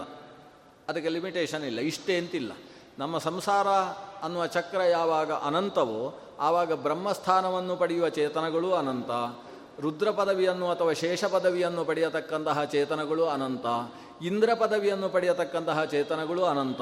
ಅಗ್ನಿ ಪದವಿಯನ್ನು ಪಡೆಯತಕ್ಕಂತಹ ಚೇತನಗಳು ಅನಂತ. ಯಮ ಅನ್ನುವ ಪದವಿಯನ್ನು ಪಡೆಯತಕ್ಕಂತಹ ಚೇತನಗಳು ಅನಂತ. ಹೀಗೆ ಒಂದೊಂದು ದೇವತೆಯ ಸ್ಥಾನಕ್ಕೆ ಬರುವ ಜೀವಗಳು ಅನಂತ ಅಂತಾದರೆ ಒಟ್ಟು ಜೀವಗಳು ಎಷ್ಟು? ಅದರಿಂದ ಜೀವಗಳನ್ನು ಅನಂತ ಅಂತ ಹೇಳುವುದಲ್ಲ ಜೀವಗಣಗಳನ್ನು ಅನಂತ ಅಂತ ಹೇಳೋದು. ಒಂದು ರುಜುಗಣ, ಅದು ಅನಂತ. ರುಜುಗಣ ಅನ್ನುವುದು ಒಂದು ಜೀವಗಣ. ರುದ್ರಗಣ, ರುದ್ರ ಪದವಿಗೆ ಬರತಕ್ಕಂತಹ ಒಂದು ಗಣ. ಆ ಗಣ, ಅದು ಅನಂತ. ಇಂದ್ರಗಣ, ಅಂದರೆ ಇಂದ್ರ ಪದವಿಗೆ ಬರತಕ್ಕಂತಹ ಒಂದು ಜೀವಗಣ, ಅದು ಅನಂತ. ಒಟ್ಟಿನಲ್ಲಿ ಜೀವಗಣ ಹರೇಹೇ ಅನುಚರ. ಬರೀ ಜೀವರಲ್ಲ, ಜೀವರ ಗಣಗಣವೂ ಕೂಡ ಆ ಭಗವಂತನ ಅನುಚರರಾಗಿದ್ದಾರೆ. ಭಗವಂತನ ಅನುಚರರು ಅನ್ನೋದು ನಮಗೆಲ್ಲ ಅನುಭವ ಸಿದ್ಧವಾದ ವಿಷಯ. ಮತ್ತು ಆಚಾರ್ಯರು ಯಾಕೆ ಹೇಳಬೇಕಾಯಿತು? ಯಾಕಂದರೆ ಅನುಚರರಲ್ಲ, ನಾವೇ ಭಗವಂತ ಅನ್ನುವ ಒಂದು ತತ್ವಲೋಕದಲ್ಲಿ ಚ ಪ್ರಸರಣ ಆಗುವುದಕ್ಕೆ ಪ್ರಾರಂಭ ಆದಾಗ ಈ ಈಶದಾಸ ಭಾವವನ್ನು ಹೇಳಬೇಕಾದ ಅನಿವಾರ್ಯತೆ ಬಂತು. ನಾವೆಲ್ಲ ದೇವರ ಅನುಚರರು ಅಂದ್ರೇನು? ನಾವು ಸ್ವತಂತ್ರರಲ್ಲ. ಆ ಭಗವಂತ ಹೇಳಿದ ಹಾಗೆ ಭಗವಚ್ಚಿತ್ತಕ್ಕೆ ಅನುಗುಣವಾಗಿ ನಾವು ನಡೆಯತಕ್ಕಂಥವರು ಅನ್ನುವುದು ಈ ಶಬ್ದದ ಅರ್ಥ. ನಾವು ಅಂದುಕೊಂಡದ್ದು, ಅಂದುಕೊಂಡ ಹಾಗೆ ನಡೆಯುವುದಿಲ್ಲ ಅನ್ನುವುದು ಅನುಭವ ಸಿದ್ಧವಾದ ವಿಷಯ. ನಮಗೆ ಇವತ್ತು ಸರಿಯಾಗಿ ಏಳು ಗಂಟೆಗೆ ಉಪನ್ಯಾಸ ಪ್ರಾರಂಭ ಮಾಡಬೇಕು ಅಂತಿತ್ತು. ಆದರೆ ಏನು ಮಾಡುವುದು? ಮಧ್ಯದಲ್ಲಿ ಅದು ಕೆಂಪು ಲೈಟ್ ಬಂದಾಗ ಒಂದಷ್ಟು ಹೊತ್ತು ನಿಲ್ಲಬೇಕಾಯಿತು. ಬರುವಾಗ ಏಳು ಹತ್ತಾಯಿತು ಅಂತ ಇಟ್ಟುಕೊಳ್ಳುವ. ನಾವು ಅಂದುಕೊಂಡದ್ದು ಏಳಕ್ಕೇ ಶುರು ಮಾಡಬೇಕು ಅಂತ. ಅದು ಏಳು ಹತ್ತು ಯಾಕಾಯಿತು? ಹಾಗಾದರೆ ನಾವು ಇಚ್ಛಿಸಿದ ಹಾಗೆ ನಡೆಯುವುದಿಲ್ಲ ಅಲ್ವಾ? ನಮ್ಮ ಇಚ್ಛೆಗೆ ವಿಭಿನ್ನವಾದ ರೀತಿಯಲ್ಲಿ ನಡೆಯುತ್ತೆ. ಕೆಲವೊಂದು ಸಲ ನಾವು ಇಚ್ಛಿಸಿದ ಹಾಗೆ ನಡೆಯುತ್ತೆ. ಹಾಗಾದರೆ ನಮ್ಮ ಇಚ್ಛೆಯಿಂದಲೇ ನಡೆದದ್ದು ಅಥವಾ ಬೇರೆದ್ರಿಂದಲೋ ಅಂತ ನಾವು ಆಲೋಚನೆ ಮಾಡಬೇಕಾಗ್ತದೆ. ಅದನ್ನು ಶಾಸ್ತ್ರ ನಿರೂಪಣೆ ಮಾಡ್ತದೆ. ನೀನು ಇಚ್ಛಿಸಿದ ಹಾಗೆ ಯಾಕೆ ನಡೆಯಿತು? ಅಂದರೆ ನೀನು ಏನು ಇಚ್ಛೆ ಮಾಡಿದ್ಯೋ ಅದು ಭಗವಂತನ ಇಚ್ಛೆಯಾಗಿತ್ತು ಆದ್ದರಿಂದ ಹಾಗೆ ನಡೆಯಿತು. ನೀನು ಇಚ್ಛಿಸಿದ ಹಾಗೆ ಯಾಕೆ ನಡೆಯಲಿಲ್ಲ? ಭಗವಚ್ಚಿತ್ತಕ್ಕೆ ಅನುಗುಣವಾದ ಚಿತ್ತ ನಿನ್ನದಿರಲಿಲ್ಲ ಹರಿಚಿತ್ತ ಸತ್ಯ, ನರಚಿತ್ತಕ್ಕೆ ಬಂದದ್ದು ಎಳ್ಳಷ್ಟು ನಡೆಯೋದು. ಹಾಗಾದರೆ ನಾವು ಅಂದುಕೊಂಡದ್ದು ಅಂದ ಅಂದುಕೊಂಡ ಹಾಗೇ ನಡೆಯುತ್ತೆ ಅಂದರೆ ಅದು ಭಗವಂತನ ಇಚ್ಛೆಗೆ ಅನುಗುಣವಾಗಿತ್ತು ಅದರಿಂದ ಹಾಗೇ ನಡೆಯಿತು ಅಂತ ಅರ್ಥ. ಹಾಗಾದರೆ ನಮ್ಮ ನಡೆ ನಾವು ಇಚ್ಛಿಸಿದ ಹಾಗೆ ನಡೆಯುವುದಿಲ್ಲ ಆದ್ದರಿಂದ ಇನ್ನೊಬ್ಬರನ್ನು ಅನುಸರಿಸಿ ಅವರ ಪರತಂತ್ರರಾಗಿ ನಾವಿದ್ದೇವೆ ಅನ್ನೋದು ಅನುಭವ ಸಿದ್ಧ. ಆದರೆ ನಾವು ಲೋಕದಲ್ಲಿ, ಅದು ನಾವು ಈಶ ಪರತಂತ್ರರಲ್ಲ, ನಾವು ಲೋಕದಲ್ಲಿ ಇನ್ನೊಬ್ಬರಿಗೆ ಅಧೀನರಾಗಿ ಬ, ಬದುಕ್ತೇವೆ ಅಷ್ಟೇ. ಭಗವದ್ ಅಧೀನವಾಗಿ ನಡೆಯುವುದಲ್ಲ ಅಂತ ಚರ್ಚೆ ಮಾಡುವುದಕ್ಕೆ ಅವಕಾಶ ಇದೆ. ಅದಕ್ಕೋಸ್ಕರ ಶಾಸ್ತ್ರ, ನಾವು ಭಗವಂತನ ಅನುಚರರು ಅನ್ನುವುದನ್ನು ಅನುಭವಕ್ಕೆ ತಂದುಕೊಳ್ಳುವುದಕ್ಕೋಸ್ಕರ ಈ ನಿದ್ದೆ ಮತ್ತು ಸ್ವಪ್ನ ಇದನ್ನು ಉಲ್ಲೇಖ ಮಾಡ್ತದೆ. ನಾವು ಲೋಕದಲ್ಲಿ ಬೇಕಾದರೆ ನಮ್ಮ ಇಚ್ಛೆಗೆ ಅನುಗುಣವಾಗಿಯೋ ಅಥವಾ ಪಕ್ಕದವರ ಇಚ್ಛೆಗೆ ಅನುಗುಣವಾಗಿಯೋ ಇನ್ನೊಬ್ಬರ ಇಚ್ಛೆಗೆ ವಿರುದ್ಧವಾಗಿಯೋ ಏನೋ ಕಷ್ಟಪಡ್ತಾ ಇದ್ದೇವೆ. ಆದರೆ ನಾವು ಇಷ್ಟು ಹೊತ್ತಿಗೆ ನಿದ್ದೆ ಬರಬೇಕು ಅಂತ ಅಂದುಕೊಳ್ತೇವೆ. ಆದರೆ ಹಾಸಿಗೆಯಲ್ಲಿ ಅತ್ತಿತ್ತ ಇಪ್ಪತ್ತೆರಡು ಬಾರಿ ಅಂಗಪ್ರದಕ್ಷಿಣೆ ಹಾಕಿದರೂ ಕೂಡ ನಿದ್ದೆ ಬರುವುದಿಲ್ಲ. ಕೆಲವೊಂದು ಸಲ ಉಪನ್ಯಾಸಕ್ಕೆ ಕುಳಿತಂಥ ಹೊತ್ತಿಗೆ ನಿದ್ದೆ ಬರಲೇಬಾರದು ಅಂತ ತೀರ್ಮಾನ ಮಾಡಿಕೊಂಡಿರ್ತೇವೆ. ಆದರೆ ಪಕ್ಕದವರು ಒಂದು ಸಲ ಕೆಮ್ಮಿದಾಗ ನಮಗೆ ಎಚ್ಚರ ಆಗುತ್ತೆ, ಓ ಇಷ್ಟು ಹೊತ್ತಾಯಿತಾ ಅಂತ ಯೋಚನೆಗೆ ಬರ್ತದೆ. ಹಾಗಾದರೆ ಇಚ್ಛೆ ನಮ್ಮ ಇಚ್ಛೆಗೆ ಅನುಗುಣವಾಗಿ ನಮಗೆ ನಿದ್ದೆ ಸಿಗುವುದಿಲ್ಲ. ಹಾಗಾದರೆ ನಾವು ನಿದ್ದೆಯ ವಿಷಯದಲ್ಲಿ ಸ್ವತಂತ್ರರಲ್ಲ. ಸ್ವತಂತ್ರ ಅನ್ನುವ ಶಬ್ದಕ್ಕೆ ಅರ್ಥ ಏನು? ನಾನು ಇಚ್ಛಿಸಿದ ಹಾಗೆ ಅದು ನಡಿಬೇಕು. ನನಗೆ ಇಷ್ಟು ಹೊತ್ತಿಗೆ ನಿದ್ದೆ ಬರಬೇಕು ಅಂದರೆ ಅಷ್ಟು ಹೊತ್ತಿಗೆ ನಿದ್ದೆ ಬರಬೇಕು. ಈಗ ಬರಬಾರ್ದು ಅಂತ ಹೇಳಿದರೆ ಬರಬಾರ್ದು. ಅಥವಾ ಇನ್ನೊಬ್ಬರಿಗೆ ಈ ಹೊತ್ತಿಗೆ ನಿದ್ದೆ ಬರಲಿ ಅಂತ ನಾವು ಆದೇಶಿಸಿದರೆ ಅವರಿಗೆ ನಿದ್ದೆ ಬರಬೇಕು. ಬೇಡ ಅಂದರೆ ಅವರಿಗೂ ಬರಬಾರ್ದು. ಆಗ ನಾವು ನಿದ್ರೆಗೆ ಸ್ವಾಮಿಗಳು ಅಂತ ಹೇಳ್ಬೋದು. ನಾವು ನಮ್ಮ ನಿದ್ರೆಗೆ ಸ್ವಾಮಿಗಳಲ್ಲ, ಇನ್ನು ಇನ್ನೊಬ್ಬರ ನಿದ್ರೆಗೆ ಸ್ವಾಮಿಗಳಾಗೋದು ಹೇಗೆ? ನಿದ್ರೆ ಬಿಡಿ, ಸ್ವಪ್ನ. ನಾವು ಆಲೋಚನೆ ಮಾಡ್ತೇವೆ. ಇವತ್ತು ನನಗೆ ನಿದ್ದೆಯಲ್ಲಿ ಕಾಗೆ ಕಾಣಿಸಬಾರ್ದು, ಹಂಸ ಕಾಣಿಸಬೇಕು. ಇಲ್ಲ ರಾಜಹಂಸ ನಮ್ಮದು ಬಸ್ಸು ಕಂಡಿರೋ ತೊಂದರೆ ಇಲ್ಲ, ಅಂತೂ ಹಂಸ ಕಾಣಿಸಬೇಕು ಅಂತ ಆಲೋಚನೆ ಮಾಡಿ ನಾವು ನಿದ್ದೆ ಮಾಡಿದ್ದೇವೆ. ಆದರೆ ನಿದ್ದೆಯಲ್ಲಿ ಕಾಗೆಗಳೇ ಬಂದು ಇವನನ್ನು ಕುಟುಕಿದ ಹಾಗೆ ಅನುಭವಕ್ಕೆ ಬರ್ತದೆ. ಇವನು ಏನು ಅಂದುಕೊಳ್ತಾನೋ ಇದು ಕಾಣಬೇಕು ಅಂದರೆ ಅದು ಕಾಣಿಸೋದಿಲ್ಲ. ಇನ್ಯಾವುದೋ ಕಾಣಿಸುತ್ತೆ. ಇಚ್ಛಾ ವಿರುದ್ಧವಾದದ್ದು ಕಾಣಿಸುತ್ತೆ. ಹಾಗಾದರೆ ಸ್ವಪ್ನದ ವಿಷಯದಲ್ಲಿ ನಾನು ಸ್ವತಂತ್ರ ಅಲ್ಲ. ನಾನು ಸ್ವತಂತ್ರ ಅಲ್ಲ ಅಂದರೆ ಮತ್ತೆ ಯಾರೋ ತೋರಿಸ್ತಾರಲ್ಲ. ಇನ್ನೊಬ್ಬರಿಗೆ ಅಧೀನ. ನಿದ್ದೆ ಬರುವ ವಿಷಯದಲ್ಲಿ ಹೇಗೆ ನಾನು ಸ್ವತಂತ್ರನಲ್ಲವೋ, ನಿದ್ದೆಯಿಂದ ಏಳುವ ವಿಷಯದಲ್ಲೂ ಸ್ವತಂತ್ರ ಅಲ್ಲ. ತೀರ್ಮಾನ ಮಾಡಿರ್ತೇವೆ. ಬೆಳಗ್ಗೆ ನಾಲ್ಕು ಗಂಟೆಗೆ ಏಳಲೇಬೇಕು ಅಂತ ತೀರ್ಮಾನ ಮಾಡಿರ್ತೇವೆ. ಅಲ್ಲಿ ಗಂಟೆ ಎದ್ದಾಗ ಏಳಾಗಿರ್ತದೆ ಅದು ಏಳು ಅಂತಿದ್ದದ್ರಿಂದ ಇವ ಎದ್ದದ್ದು. ಇಲ್ಲದೆ ಹೋದರೆ ಆ ಹೊತ್ತಿಗೆ ಹೇಳುವುದು ಕಷ್ಟ ಇತ್ತು. ಇವನು ಅಂದುಕೊಂಡ ಹಾಗೆ ಎಚ್ಚರ ಆಗುವುದಿಲ್ಲ. ಕೆಲವೊಂದು ಸಲ ನಿದ್ದೆ ಬಂದವನಿಗೆ ಎಚ್ಚರ ಆಗಬೇಕು ಅಂತಲೇ ನಿಯಮ ಇಲ್ಲ. ಹಾಗಾದರೆ ಇನ್ನೊಬ್ಬನ ನಿಯಮನಕ್ಕೆ ಒಳಪಟ್ಟು, ಅದು ವಿಶ್ವನಾಮಕ ಪರಮಾತ್ಮನಿಂದಾಗಿ ಜಾಗೃತ ಅವಸ್ಥೆ, ತೇಜಸ ಅನ್ನುವ ಭಗವಂತನ ರೂಪದಿಂದಾಗಿ ಸ್ವಪ್ನಾವಸ್ಥೆ ಪ್ರಾಜ್ಞ ಅನ್ನುವ ಭಗವಂತನ ರೂಪದಿಂದಾಗಿ ಈತನಿಗೆ ಗಾಢ ನಿದ್ರೆ ಅನ್ನುವ ಸುಷುಪ್ತಿ ಅವಸ್ಥೆ ಹೀಗೆ ಈ ಅವಸ್ಥೆಗಳು ನಮ್ಮ ಅಧೀನವಲ್ಲ ಅನ್ನುವುದು ನಮ್ಮ ಮನಸ್ಸಿಗೆ, ನಮ್ಮ ಅನುಭವಕ್ಕೆ ಸ್ಪಷ್ಟವಾಗಿ ಗೋಚರವಾಗುವ ವಿಷಯ. ಹಾಗಾದರೆ ಏನನ್ನೂ ಅನುಸರಿಸಿ ನಾವಿದ್ದೇವೆ ಅನ್ನುವುದನ್ನು ನಾವು ಒಪ್ಪಿಕೊಳ್ಳಬೇಕು. ಅದು ಯಾವುದನ್ನು ಅನುಸರಿಸಿ ನಾವಿದ್ದೇವೆ? ನಮ್ಮ ಈ ಚರಣ, ನಮ್ಮ ನಡೆ ಇವೆಲ್ಲವೂ ಇನ್ನೊಬ್ಬರನ್ನು ಅನುಸರಿಸಿದೆ, ಯಾರದ್ದೋ ಅಧೀನವಾಗಿದೆ ಅನ್ನುವುದು ಸ್ಪಷ್ಟ. ಅದು ಯಾರನ್ನು ಅನುಸರಿಸಿದೆ ಅನ್ನೋದು ಮಾತ್ರ ನಮಗೆ ಗೊತ್ತಿಲ್ಲ. ಅದನ್ನು ನಾವು ಶಾಸ್ತ್ರದ ಮೂಲಕ ತಿಳಿಬೇಕು. ಜೀವಗಣ ಹರೇಹೇ ಅನುಚರಾಹ. ಅದು ಯಾರನ್ನು ನಾವು ಅನುಸರಿಸಿ, ಅನುಚರಿಸಿ ಇದ್ದೇವೆ ಅಂದರೆ ಅವನಿಗೆ ಹರಿ ಅಂತ ಹೆಸರು. ಹರಿ ಅಂದರೆ ಹರಿದು ಹಾಕುವವ ಅಂತ ಅರ್ಥ. ಅದು ಹರಿದು ಹಾಕುವವರಿಗೆಲ್ಲ ಹರಿಗಳು. ಹರಿ ಅನ್ನುವುದನ್ನು ಸಾಮಾನ್ಯವಾಗಿ ಮೊತ್ತ ಮೊದಲ ಅರ್ಥದಲ್ಲಿ ಮಂಗ ಅನ್ನುವ ಅರ್ಥದಲ್ಲಿ ಹೇಳುತ್ತದೆ. ಹರಿ ಅಂದರೆ ಮಂಗ. ಎಲ್ಲವನ್ನು ಹರಿದು ಹಾಕುವಂಥವುಗಳು ಅಂತ ಅರ್ಥ. ಹರಂತೀತಿ ಹರಯ ಅಪಹರಿಸುವಂಥವುಗಳಿಗೆ ಹರಿ ಅಂತ ಹೆಸರು, ಕಳ್ಳರಿಗೂ ಕೂಡ ಹರಿ ಅಂತಲೇ ಹೆಸರು. ಭಗವಂತನನ್ನು ಪ್ರಮುಖವಾಗಿ ಹರಿ ಅಂತ ಯಾಕೆ ಕರೆಯುವುದು? ಅಂದರೆ ಅವನು ಒಂದು ಸಲ ಹರಿದ್ರೆ ಮತ್ತೆ ಯಾರಿಗೂ ಅದನ್ನು ಹೊಲಿಯುವುದಕ್ಕೆ ಬರುವುದಿಲ್ಲ. ಇನ್ನು ಉಳಿದವರು ಎಷ್ಟು ಹರಿದರೂ ಕೂಡ ಅದನ್ನು ಹೊಲಿದು ಮತ್ತೆ ಸರಿ ಮಾಡಲಿಕ್ಕೆ ಬರ್ತದೆ. ಆದರೆ ಭಗವಂತ ಈತನ ಸಂಸಾರ ಬಂಧಕ್ಕೆ ಸಂಬಂಧಪಟ್ಟ ಕಟ್ಟುಗಳನ್ನು ಹರಿದು ಬಿಸಾಡಿದ ಅಂತಾದರೆ, ಈತನ ಲಿಂಗ ದೇಹವನ್ನು ಹರಿದ ಅಂತಾದರೆ ಈತನ ಜನ್ಮ ಜನ್ಮಾರ್ಜಿತವಾದ ಅನೇಕ ಜನ್ಮಾರ್ಜಿತ ಪಾಪ ಸಂಚಯಂ ಹರತ್ಯಶೇಷಂ ಸ್ಮೃತ ಮಾತ್ರ ಏವ. ಒಂದು ಬಾರಿ ಈತ ಅನೇಕ ಜನ್ಮದಲ್ಲಿ ಸಂಪಾದನೆ ಮಾಡಿದ ಪಾಪಗಳ ರಾಶಿಯನ್ನು ಹರಿದು ಬಿಸಾಡಿದ ಅಂತಾದರೆ ಮತ್ತೆ ಅದು ಒಂದಾಗುವುದಕ್ಕೆ, ಇವನ ಜೊತೆಗೆ ಸೇರುವುದಕ್ಕೆ ಸಾಧ್ಯ ಇಲ್ಲ. ಹಾಗೆ ಹರಿದು ಹಾಕ್ತಾನೆ. ಆದ್ದರಿಂದ ಮತ್ತೆ ಬರದೇ ಇರುವ ರೀತಿಯಲ್ಲಿ ಹರತಿ ಪಾಪಾನಿ ಇತಿ ಹರತಿ ಸಂಸಾರ ಬಂಧಂ ಇತಿ ಹರಿಹಿ. ನಮ್ಮ ಸಂಸಾರ ಬಂಧವನ್ನೆಲ್ಲ ಹರಿದು ಹಾಕುವ ಶಕ್ತಿ ಆದ್ದರಿಂದ ಭಗವಂತನಿಗೆ ಹರಿ. ಅಂದರೆ ಹರಿ ಅಂದರೆ ಮೋಕ್ಷವನ್ನು ಕೊಡುವವ ಅಂತ ಅರ್ಥ. ಬಂಧನವನ್ನು ಹರಿದು ಹಾಕುವವ, ಅನಿಷ್ಟಗಳನ್ನು ನಿವೃತ್ತಿ ಮಾಡುವವ ಅನ್ನೋದು ಹರಿ ಶಬ್ದದ ಅರ್ಥ. ಎಲ್ಲಕ್ಕಿಂತ ಮುಖ್ಯವಾಗಿ ಹರಿ ಅಂದರೆ ಅದು ನಮ್ಮ ಬಿಂಬರೂಪದ ಹೆಸರು. ಈಗ ಎಲ್ಲರೂ ಹೇಳಿಕೊಳ್ಳುವುದು, ನಾವು ಹರಿದಾಸರು ಅಂತ ಹೇಳಿಕೊಳ್ತಾರೆ ಹೊರತು. ನಾವು ರಾಮದಾಸರು, ನಾವು ಕೃಷ್ಣದಾಸರು, ನಾವು ಶ್ರೀನಿವಾಸದಾಸರು ಅಂತ ಅಪ್ಪ ಹೆಸರಿಡುವುದು. ಶ್ರೀನಿವಾಸದಾಸ ಅಂತ ಹೆಸರಿಡ್ತಾರೆ. ಆದರೆ ಹೇಳುವುದು, ನಾವು ಹರಿದಾಸರು, ನಾವು ಹರಿದಾಸ ಪಂಥದಲ್ಲಿ ಭಾರಿ ಸಾಧನೆ ಮಾಡಿದವರು. ಹೇಳುವುದೆಲ್ಲ ನಾವೆಲ್ಲ ಹರಿದಾಸರು ಅಂತ. ಪುರಂದರದಾಸರು ಕೂಡ ಹೇಳಿಕೊಂಡದ್ದೇನು? ನಾನು ಹರಿದಾಸ. ಕನಕದಾಸರು ಹೇಳಿಕೊಂಡದ್ದು, ನಾನು ಹರಿದಾಸ. ಯಾಕೆ ಹರಿ ಅನ್ನುವ ಶಬ್ದವನ್ನೇ ಬಳಸುವುದು? ಅಂದರೆ ಇದನ್ನು ಆಚಾರ್ಯರು ಭಾಷ್ಯದಲ್ಲಿ ಒಂದು ಕಡೆಯಲ್ಲಿ ಹೇಳ್ತಾರೆ ಸರ್ವೇಶಾಮಪಿ ಬಿಂಬರೂಪ ಹರಿರೇವ ಅಂತ. ಅಂದರೆ ನಮ್ಮ ಬಿಂಬಸ್ವರೂಪಕ್ಕೆ ಹರಿ ಅಂತ ಹೆಸರು. ಮೋಕ್ಷವನ್ನು ಕೊಡುವುದು ಬಿಂಬರೂಪ, ಅಂದರೆ ಸ್ವರೂಪೋದ್ಧಾರಕ ಗುರುವಿನಿಂದ ಉಪದಿಷ್ಟವಾದ ಬಿಂಬಸ್ವರೂಪದ ಅಪರೋಕ್ಷದಿಂದ ಆತನಿಗೆ ಮೋಕ್ಷ ಉಂಟಾಗ್ತದೆ. ಆದ್ದರಿಂದ ಮೋಕ್ಷವನ್ನು ಕೊಡುವ ಭಗವತ್ ಸ್ವರೂಪಕ್ಕೆ ಹರಿ ಅಂತ ಹೆಸರಿರುವುದರಿಂದ ಹರೇರನುಚರಾಹ ನಾವೆಲ್ಲ ಹರಿಯ ಅನುಚರರು. ಇದನ್ನು ಇನ್ನಷ್ಟು ಹರಿಶಬ್ದದ ಮೂಲಕ ಅರ್ಥ ಮಾಡಿಕೊಳ್ಳುವ. ಈಗ ದಾಸರು ಹರಿಕಥಾಮೃತ ಸಾರ ಅಂತ ಬರ್ತದೆ ಯಾಕೆಂದರೆ ಹರಿ ಅನ್ನುವುದು ನಮ್ಮ ಬಿಂಬಸ್ವರೂಪ ಅದರ ಮೂಲಕವಾಗಿ ಮನುಷ್ಯನಿಗೆ ಮೋಕ್ಷ ಪ್ರಾಪ್ತಿ ಅನ್ನುವ ದೃಷ್ಟಿಯಿಂದ ಹರಿ ಕಥಾಮೃತ ಸಾರ ಅಂತ ಕರೆಯುವುದು. ಹರಿದಾಸ ಅನ್ನುವ ಶಬ್ದವನ್ನು ವ್ಯವಹರಿಸುವುದು. ಈ ಬಿಂಬಸ್ವರೂಪ ಅಂದರೆ ಏನು? ನಾವು ಹರೇರನುಚರಾಹ ಅಂತ ಅರ್ಥ ಮಾಡಿಕೊಳ್ಬೇಕಾದ್ರೆ ಬಿಂಬದ ಬಗ್ಗೆ ಆಲೋಚನೆ ಮಾಡಬೇಕು. ನಾವು ಪ್ರತಿಬಿಂಬರು, ಭಗವಂತ ಬಿಂಬ, ಇದು ಬಹಳಷ್ಟು ಬಾರಿ ನಾವು ಕೇಳಿರುವ ವಿಷಯ. ಬಿಂಬೋಸಿ ಪ್ರತಿಬಿಂಬೋಸ್ಮಿ ತವ ಯದ್ಯಪಿಚಾಂತರಂ ಸ್ವಾಮಿನ್ ನಿರ್ದೋಷ ಮದ್ದೋಷಂ ವಿವೇಚಯ ನಮೋಸ್ತುತೆ. ಓ ಭಗವಂತ, ನೀನು ನಮ್ಮ ಬಿಂಬನಾಗಿದ್ದಿ. ನಾವೆಲ್ಲ ನಿನ್ನ ಪ್ರತಿಬಿಂಬರಾಗಿದ್ದೇವೆ. ಬಿಂಬ ಪ್ರತಿಬಿಂಬ ಅಂದರೆ ಇಬ್ಬರೂ ಸಮಾನ ಅಂತ ಅರ್ಥ ಅಲ್ಲ. ಸ್ವಾಮಿನ್ ನಿರ್ದೋಷ ಮದ್ದೋಷಂ ವಿವೇಚಯ. ನಿನ್ನಲ್ಲಿ ಯಾವ ದೋಷವೂ ಇಲ್ಲ. ನಾನು ಅನೇಕ ದೋಷಗಳ ಸಾಗರ.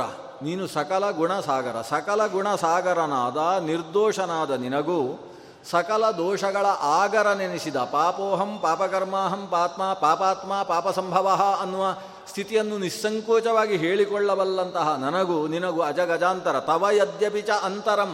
ನಿನಗೂ ನನಗೂ ಸಿಕ್ಕಾಬಿಟ್ಟೆ ಅಂತರ ಇದೆ. ಹಾಗಿದ್ದರೂ ನೀನು ಪರಮ ಕರುಣಾಳು ಆದ್ದರಿಂದ ನನ್ನ ದೋಷವನ್ನು ನನ್ನಿಂದ ದೂರ ಮಾಡಿ ನಿನ್ನ ಸನ್ನಿಧಾನಕ್ಕೆ ಸೇರಿಸಿಕೋ ಅಂತ ದಿನನಿತ್ಯ ನಾವು ಪ್ರಾರ್ಥನೆ ಮಾಡುವ ಮಂತ್ರ ಇದು. ಬಿಂಬೋಸಿ ಪ್ರತಿಬಿಂಬೋಸ್ಮಿ ತವ ಚ ಅಂತರಂ ಸ್ವಾಮಿನ್ ನಿರ್ದೋಷ ಮದ್ದೋಷಂ ವಿವೇಚಯ. ನನ್ನಿಂದ ನನ್ನ ದೋಷವನ್ನು ದೂರ ಮಾಡಿ ನಿನ್ನ ಸನ್ನಿಧಾನಕ್ಕೆ ಕರಿಸಿಕೋ ದೇವ ಅಂತ ದೇವರಲ್ಲಿ ಪ್ರಾರ್ಥನೆ ಮಾಡ್ತೇವೆ. ಹಾಗಾದರೆ ಅವ ಬಿಂಬ, ನಾವು ಪ್ರತಿಬಿಂಬ. ಬಿಂಬ ಏನು ಮಾಡ್ತದೆ? ಹಾಗೆಯೇ ಪ್ರತಿಬಿಂಬ ಮಾಡ್ತದೆ. ಬಿಂಬ ಕೈಯನ್ನೆತ್ತಿದರೆ ಪ್ರತಿಬಿಂಬ ಕೈ ಎತ್ತುತ್ತೆ. ಬಿಂಬ ಎಡಗೈಯನ್ನೆತ್ತಿದರೆ ಪ್ರತಿಬಿಂಬವು ಎಡಗೈಯನ್ನೇ ಎತ್ತೋದು ನಾವು ಹೇಳೋದು ಬಿಂಬ ಎಡಗೈ ಎತ್ತಿತು, ಪ್ರತಿಬಿಂಬ ಬಲಗೈ ಎತ್ತಿತು ಅಂತ ನಾವು ಹೇಳ್ತೇವೆ. ಆದರೆ ಅದು ಆ ಕಡೆಯಿಂದ ಈ ಕಡೆ ಮುಖ ಮಾಡಿದ್ರಿಂದ ಈ ಕಡೆ ಕೈ ಎತ್ತುತ್ತೆ ಅಷ್ಟೇ. ಅದರಿಂದ ಇದು ಯಾವುದು ಕೈ ಎತ್ತುತ್ತೋ ಅದೇ ಕೈಯನ್ನು ಅದು ಎತ್ತುತ್ತೆ. ಆದರೆ ಬಿಂಬ ಮಾಡಿದ ಹಾಗೇ ಪ್ರತಿಬಿಂಬ ಮಾಡುತ್ತೆ. ಬಿಂಬ ಪೂರ್ವಕ್ಕೆ ಮುಖ ಮಾಡಿರ್ತದೆ, ಪ್ರತಿಬಿಂಬ ಪಶ್ಚಿಮಕ್ಕೆ ಮುಖ ಮಾಡಿರ್ತದೆ ಅಷ್ಟೇ. ಅದು ಆ ಪಶ್ಚಿಮಕ್ಕೆ ಮುಖ ಮಾಡಿದ್ರಿಂದ ಇದು ಯಾವ ಕೈಯಿಂದ ಕೆಲಸ ಮಾಡುತ್ತೋ ಅದಕ್ಕಿಂತ ವಿರುದ್ಧವಾದ ಕೈಯಲ್ಲಿ ಅದು ಕೆಲಸ ಮಾಡಿದ ಹಾಗೆ ಅನ್ನಿಸುತ್ತೆ. ಅಂತೂ ಬಿಂಬದಲ್ಲಿ ಕ್ರಿಯೆಯುಂಟಾಗದೆ ಪ್ರತಿಬಿಂಬದಲ್ಲಿ ಕ್ರಿಯೆಯಾಗುವುದಿಲ್ಲ. ಕೆಲವು ಸಲ ಬಿಂಬದಲ್ಲಿ ಕ್ರಿಯೆ ಆಗದೆ ಹೋದರೂ ಪ್ರತಿಬಿಂಬದಲ್ಲಿ ಕ್ರಿಯೆ ಆಗುವುದು ಉಂಟು ಎಡವಟ್ಟು ಕ್ರಿಯೆಗಳು. ಈಗ ಸೂರ್ಯ ಸಂಚರಿಸದೇ ಹೋದರೂ ಇಲ್ಲಿ ನೀರು ಅಲುಗಾಡ್ತಾ ಇದ್ದರೆ ನೀರಿನಲ್ಲಿದ್ದಂತಹ ಸೂರ್ಯ ಅಲುಗಾಡ್ತಾ ಇರ್ತಾನೆ. ಆಕಾಶದಲ್ಲಿರುವ ಸೂರ್ಯ ಕಂಪಿಸುವುದಿಲ್ಲ. ಆದರೆ ನೀರಿನಲ್ಲಿದ್ದ ಸೂರ್ಯ ಕಂಪಿಸ್ತಾ ಇರ್ತಾನೆ. ಇದಕ್ಕೆ ಕಾರಣ ಏನು? ಆ ನೀರು ಕಂಪಿಸುವುದು ಅದಕ್ಕೆ ಕಾರಣ. ಅದನ್ನು ಉಪಾಧಿ ಅಂತ ಕರೀತೇವೆ. ಅಂಥದ್ದನ್ನು ಬಿಡೋಣ, ಅದು ಶಾಸ್ತ್ರದ ದೊಡ್ಡ ವಿಷಯ. ನಾವು ಸದ್ಯಕ್ಕೆ ಇಷ್ಟ ಆಲೋಚನೆ ಮಾಡುವ. ಬಿಂಬದಲ್ಲಿ ಕ್ರಿಯೆಯುಂಟಾದರೆ ಪ್ರತಿಬಿಂಬೆಯಲ್ಲಿ, ಪ್ರತಿಬಿಂಬದಲ್ಲಿ ಕ್ರಿಯೆಯುಂಟಾಗ್ತದೆ. ಬಿಂಬದಲ್ಲಿ ಕ್ರಿಯೆ ಇಲ್ಲ ಅಂದರೆ ಪ್ರತಿಬಿಂಬದಲ್ಲಿ ಕ್ರಿಯೆ ಇಲ್ಲ.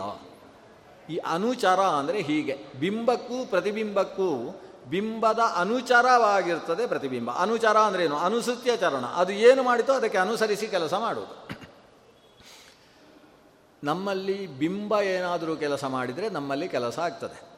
ಇದನ್ನು ವಿಷ್ಣು ತೀರ್ಥರು, ಆರಣ್ಯಕಾಚಾರ್ಯರು ನಮ್ಮ ಷೋಡಶಿ ಅನ್ನುವ ಗ್ರಂಥದಲ್ಲಿ ಬಹಳ ಸುಂದರವಾಗಿ ನಿರೂಪಣೆ ಮಾಡ್ತಾರೆ. ಭಗವಂತ ನಮ್ಮ ಇಡೀ ಶರೀರವನ್ನು ವ್ಯಾಪಿಸಿದ್ದಾನೆ. ಭಗವಂತನ ಮೂರು ಪುರುಷ ರೂಪಗಳಿದ್ದಾವೆ. ಆ ಮೂರು ರೂಪಕ್ಕೂ ಪುರುಷ ಅಂತಲೇ ಹೆಸರು. ಆ ಪುರುಷನನ್ನೇ ನಾವು ಹರಿ ಅಂತ ಕರೆಯೋದು. ಅದರಲ್ಲಿ ಒಂದು ಸಮಗ್ರ ಬ್ರಹ್ಮಾಂಡವನ್ನು ವ್ಯಾಪಿಸಿದ ಭಗವಂತನ ರೂಪ. ಅದಕ್ಕೂ ಪುರುಷ ಅಂತ ಹೆಸರು. ಬ್ರಹ್ಮಾಂಡವೆಂಬ ಪುರದಲ್ಲಿ ತುಂಬಿದ ಭಗವಂತನ ರೂಪ ಆದ್ದರಿಂದ ಅದನ್ನು ಪುರುಷ ಅಂತ ಕರೀತಾರೆ. ಆಮೇಲೆ ನಮ್ಮ ಶರೀರದಲ್ಲಿ ನಖಶಿಖಾಂತವಾಗಿ ವ್ಯಾಪಿಸಿದಂತಹ ರೂಪ. ಈ ಶರೀರವೆಂಬ ಪುರದಲ್ಲಿ ಶೇತೆ. ಈ ಪರ ಪುರು ಪೂರ್ಷು ಶೇತೆ ಇತಿ ಪುರುಷ. ಶರೀರವೆಂಬ ಪುರಗಳಲ್ಲೆಲ್ಲ ತುಂಬಿದಂತಹ ಭಗವಂತನ ರೂಪ ಆದ್ದರಿಂದ ಅದಕ್ಕೂ ಪುರುಷ ಅಂತ ಹೆಸರು. ಅವನು ಪುರುಷನಾದ್ರಿಂದ ನಮ್ಮನ್ನು ನಾವು ಪುರುಷ, ಪ್ರಥಮ ಪುರುಷ, ಉತ್ತಮ ಪುರುಷ, ಮಧ್ಯಮ ಪುರುಷ ಅಂತ ಕರೆಯುವುದು. ವಸ್ತುತಃ ಪುರುಷ ಅಂದರೆ ಶರೀರದಲ್ಲಿ ತುಂಬಿದ ಭಗವಂತನ ರೂಪ. ಮತ್ತೊಂದು ಪುರುಷ ರೂಪ ಇದೆ. ಈ ಶರೀರದಲ್ಲಿರುವ ಜೀವ, ಅತ್ಯಂತ ಅಣುಸ್ವರೂಪಿಯಾದಂತಹ ಜೀವಸ್ವರೂಪ ಏನಿದೆ, ಆ ಜೀವದ ಒಳಗೆ ತುಂಬಿದ ಭಗವಂತನ ರೂಪ. ಹೀಗೆ ಜೀವದಲ್ಲಿ ತುಂಬಿದ ಅಣೋರಣೀಯಾನ್ ಅನ್ನುವ ಭಗವಂತನ ಪುರುಷ ರೂಪ, ಶರೀರದಲ್ಲಿ ತುಂಬಿದಂತಹ ಮಧ್ಯಮ ಭಗವಂತನ ಪುರುಷ ರೂಪ ಇಡೀ ಬ್ರಹ್ಮಾಂಡದಲ್ಲೂ ಬ್ರಹ್ಮಾಂಡದ ಹೊರಗೂ ತುಂಬಿದಂತಹ ಭಗವಂತನ ಪುರುಷರೂಪ ಅಂತ ಮೂರು ಥರದ ಭಗವಂತನ ಪುರುಷರೂಪ ಇದೆ.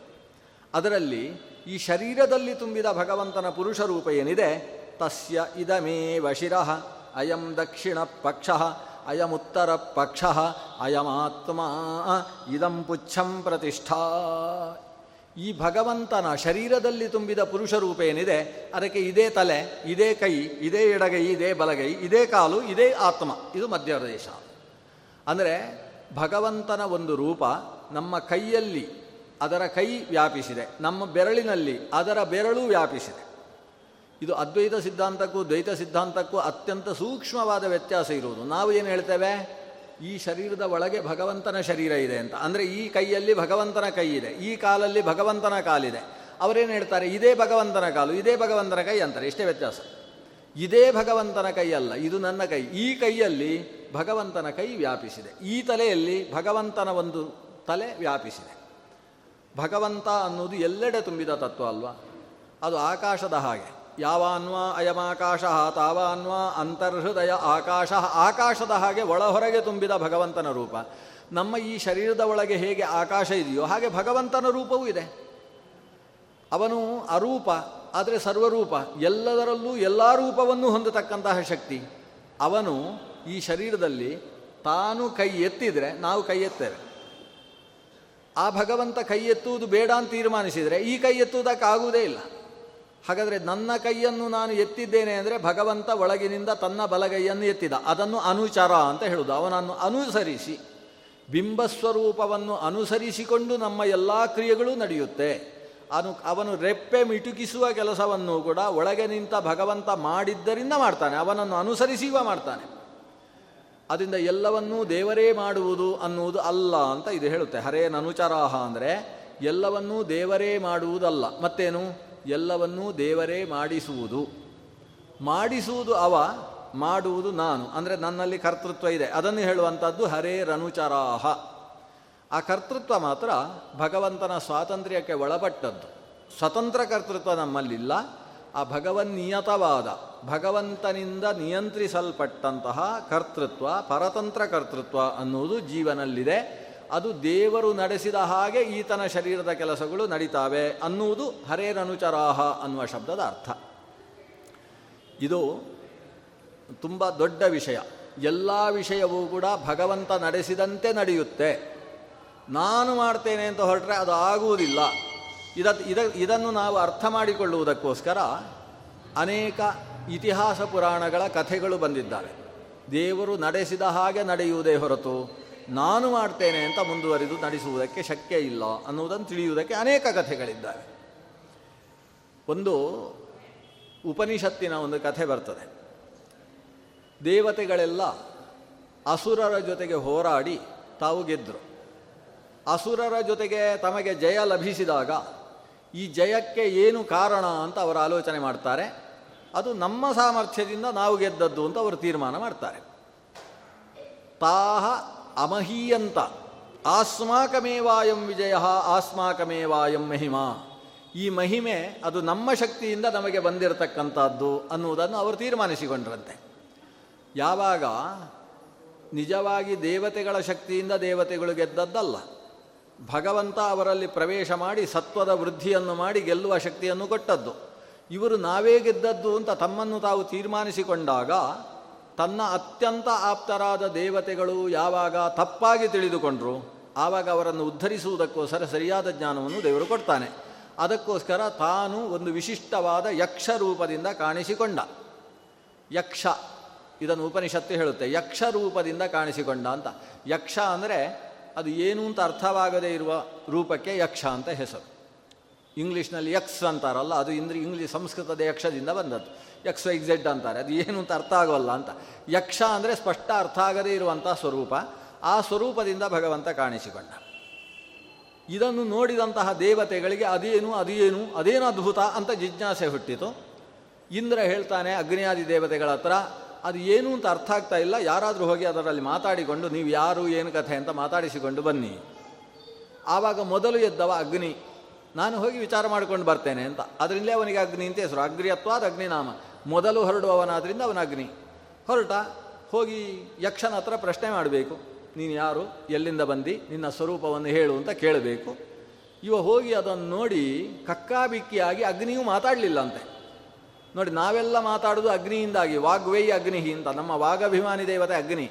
ಆ ಅಗ್ನಿಗೆ ದೇವರ ಹತ್ರ ಮಾತಾಡಲಿಕ್ಕೆ ಆಗಲಿಲ್ಲ ಆಗ ಆ ದೇವರೇ ಯಕ್ಷನೇ ತಾನು ಮಾತಾಡ್ತದೆ, ನೀನು ಯಾರಪ್ಪ? ಏನು ನಿನ್ನ ಮಹಿಮೆ ಅಂತ. ಇವನು ಕೇಳಬೇಕಾದ್ದನ್ನು ಅದು ಕೇಳುತ್ತೆ. ಅದು ಕೇಳಿದ ಕೂಡಲೇ ಇವನಿಗೆ, ಓ, ನನ್ನನ್ನೇ ಯಾರು ಅಂತ ಕೇಳ್ತಾ ಇದೆ, ಹಾಗಾದರೆ ಹೇಳಿಬಿಡೋಣ ಅಂತ. ಎಷ್ಟು ಹೇಳಬೇಕಿತ್ತು? ನಾನು ಅಗ್ನಿ. ಇಷ್ಟು ಹೇಳಿದರೆ ಸಾಕಿತ್ತು. ಆದರೆ ಅಷ್ಟಲ್ಲ. ಇದು ತನ್ನ ಏನೇನು ಸರ್ಟಿಫಿಕೇಟ್ ಅಲ್ಲಿ ತನಕ ಬಂದಿದೆ, ಯಾವ ಯಾವ ಯೂನಿವರ್ಸಿಟಿ ಏನೇನು ಡಾಕ್ಟ್ರೇಟ್ ಕೊಟ್ಟಿದೆ, ಎಲ್ಲ ಹೇಳಲಿಕ್ಕೆ ಶುರು ಮಾಡಿಬಿಟ್ಟೆ ಇವ.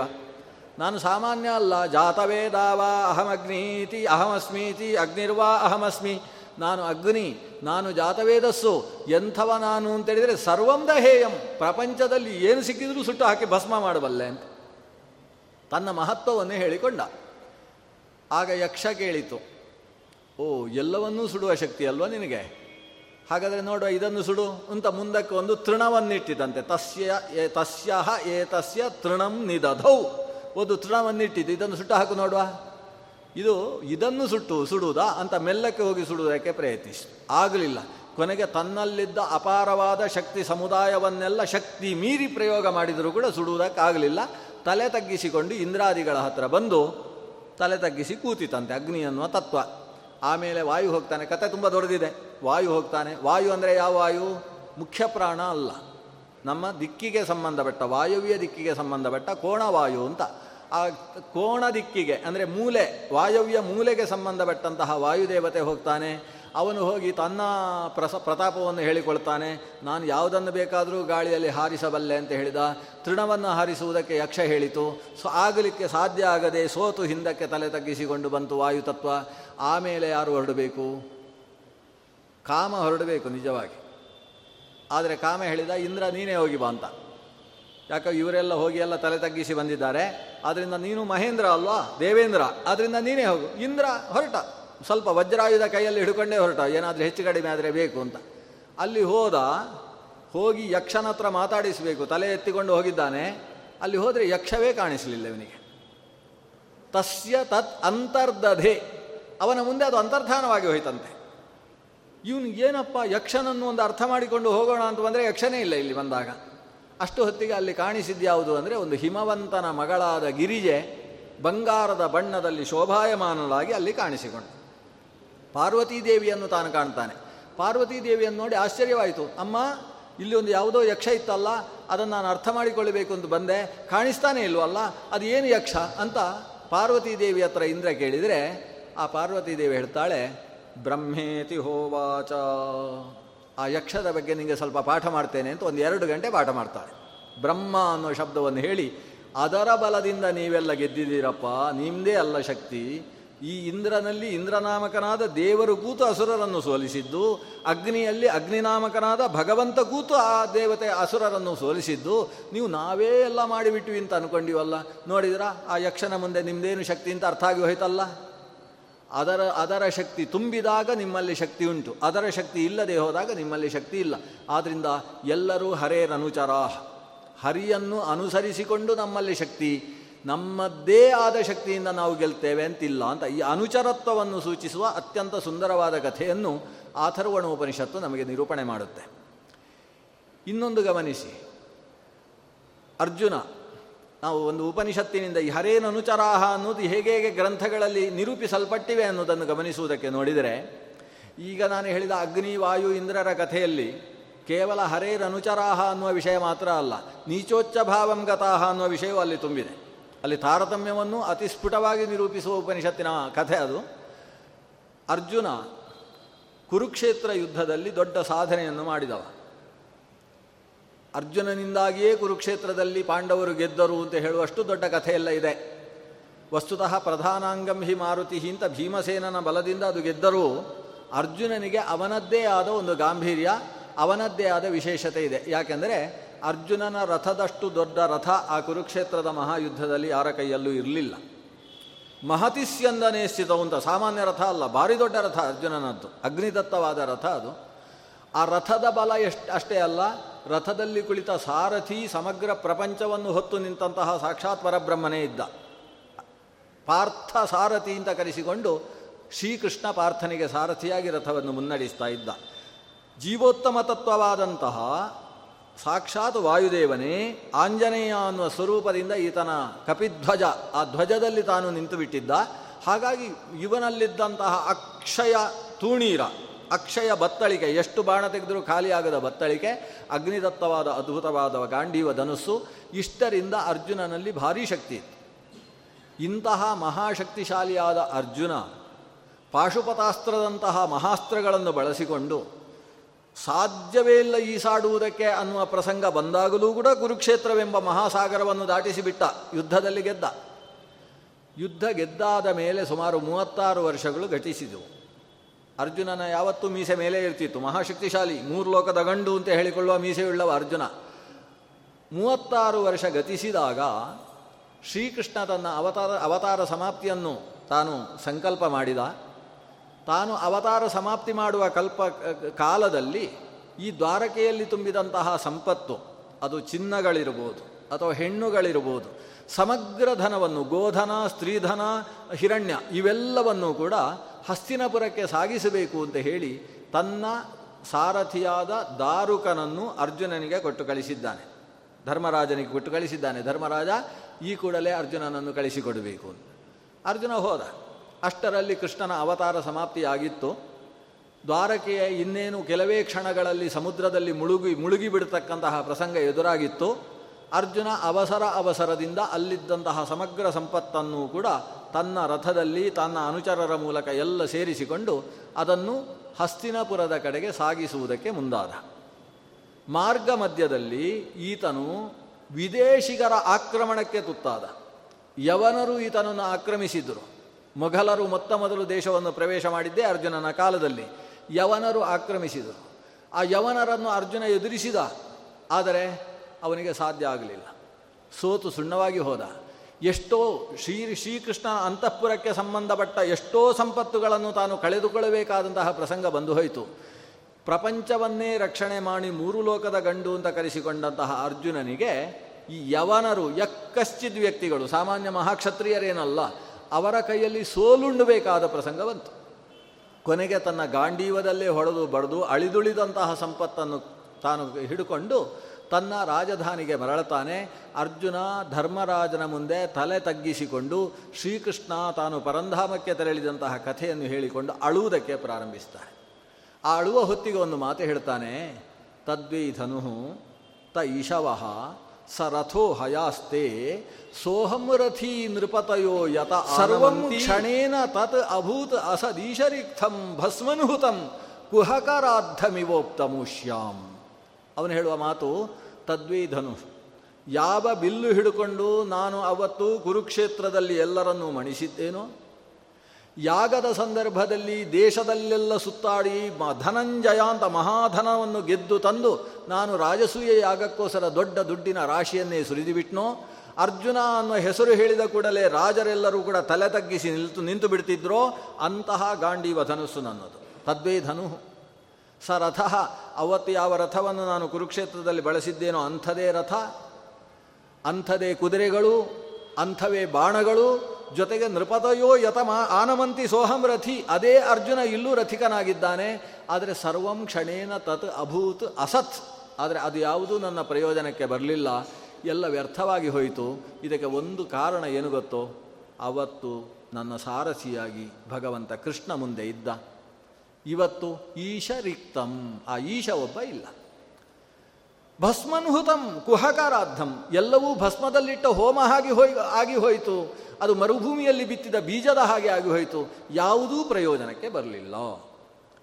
ಈ ಕಥೆ ನೋಡಲಿಕ್ಕೆ ಕಥೆ. ಆದರೆ ಜೀವಗಣಾಹ ಹರೇರನುಚರಾಹ ಅನ್ನೋದಕ್ಕೆ ಸ್ಪಷ್ಟ ದೃಷ್ಟಾಂತ.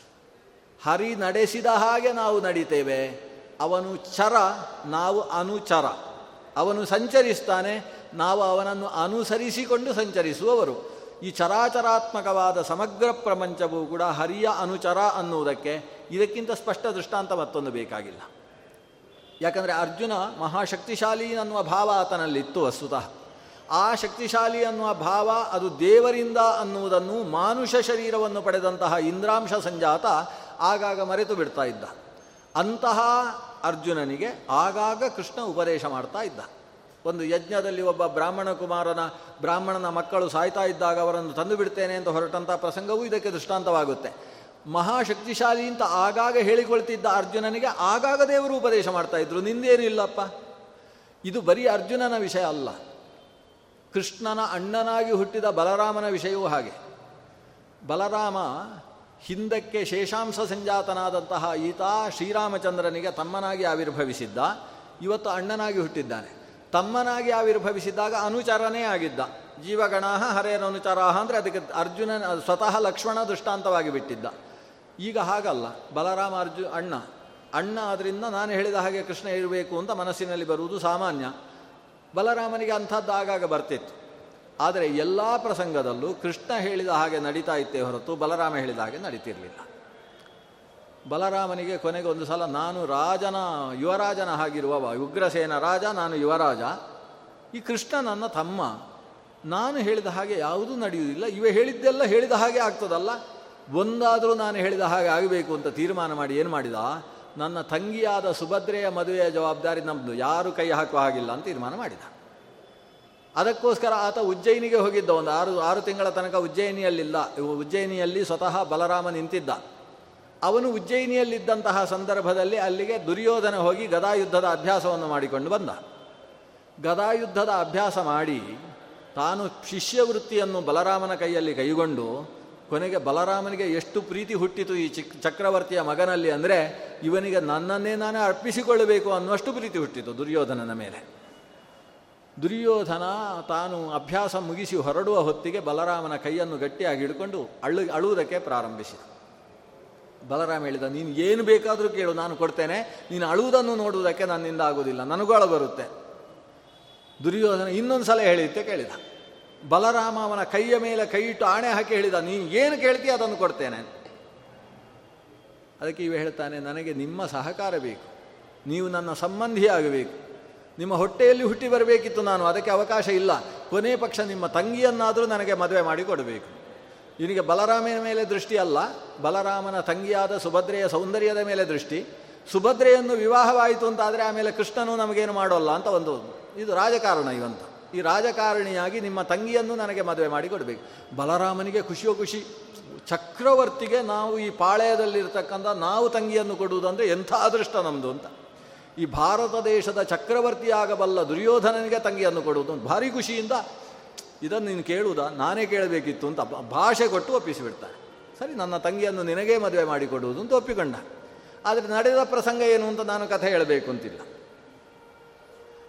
ಯಾರು ಹೇಳಿದ ಹಾಗೆ ನಡೆಯಿತು? ಕೃಷ್ಣ ಹೇಳಿದ ಹಾಗೆ ನಡೆಯಿತು.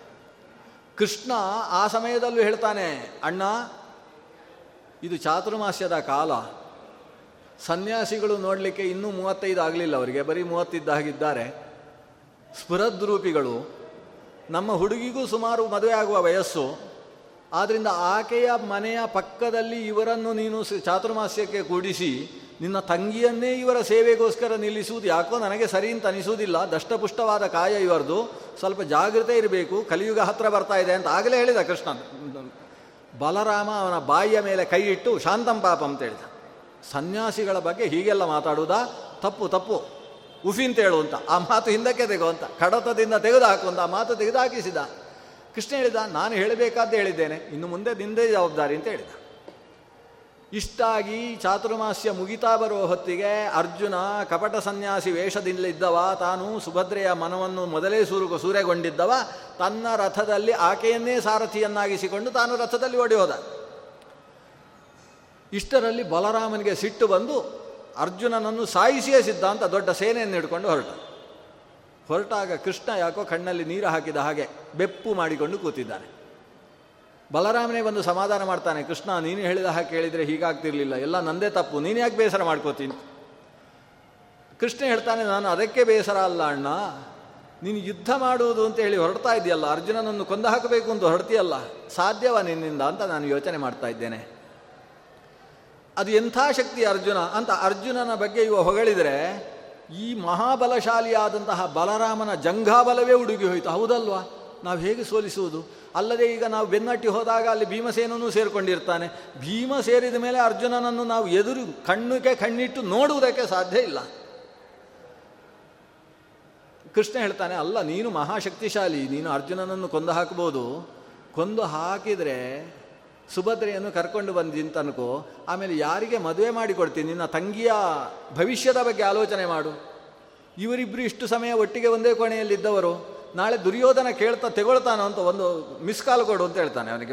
ದುರ್ಯೋಧನನಿಗೆ ಬದಲು ಸಲ ಕೇಳು, ಈಕೆಯನ್ನು ಅವ ಸ್ವೀಕರಿಸುವುದಕ್ಕೆ ಸಿದ್ಧನಿದ್ದಾನೋ? ಅರ್ಜುನನ ಜೊತೆಗೆ ಓಡಿ ಹೋದದ್ದು. ಅರ್ಜುನ ಈಕೆಯನ್ನು ಓಡಿಸಿಕೊಂಡು ಹೋದದ್ದಲ್ಲ. ಇವಳೇ ಅರ್ಜುನನ ರಥದಲ್ಲಿ ಸಾರಥಿಯಾಗಿ ಕೂತು ರಥವನ್ನು ಓಡಿಸಿಕೊಂಡು ಹೋದದ್ದು. ಅರ್ಜುನನ ಜೊತೆಗೆ ಓಡಿ ಹೋದ ಈಕೆಯನ್ನು ದುರ್ಯೋಧನ ಆದರೂ ಸ್ವೀಕರಿಸುವುದಕ್ಕೆ ಸಿದ್ಧ ಇದ್ದಾನೋ ಒಂದು ಸಲ ಆಲೋಚನೆ ಮಾಡು.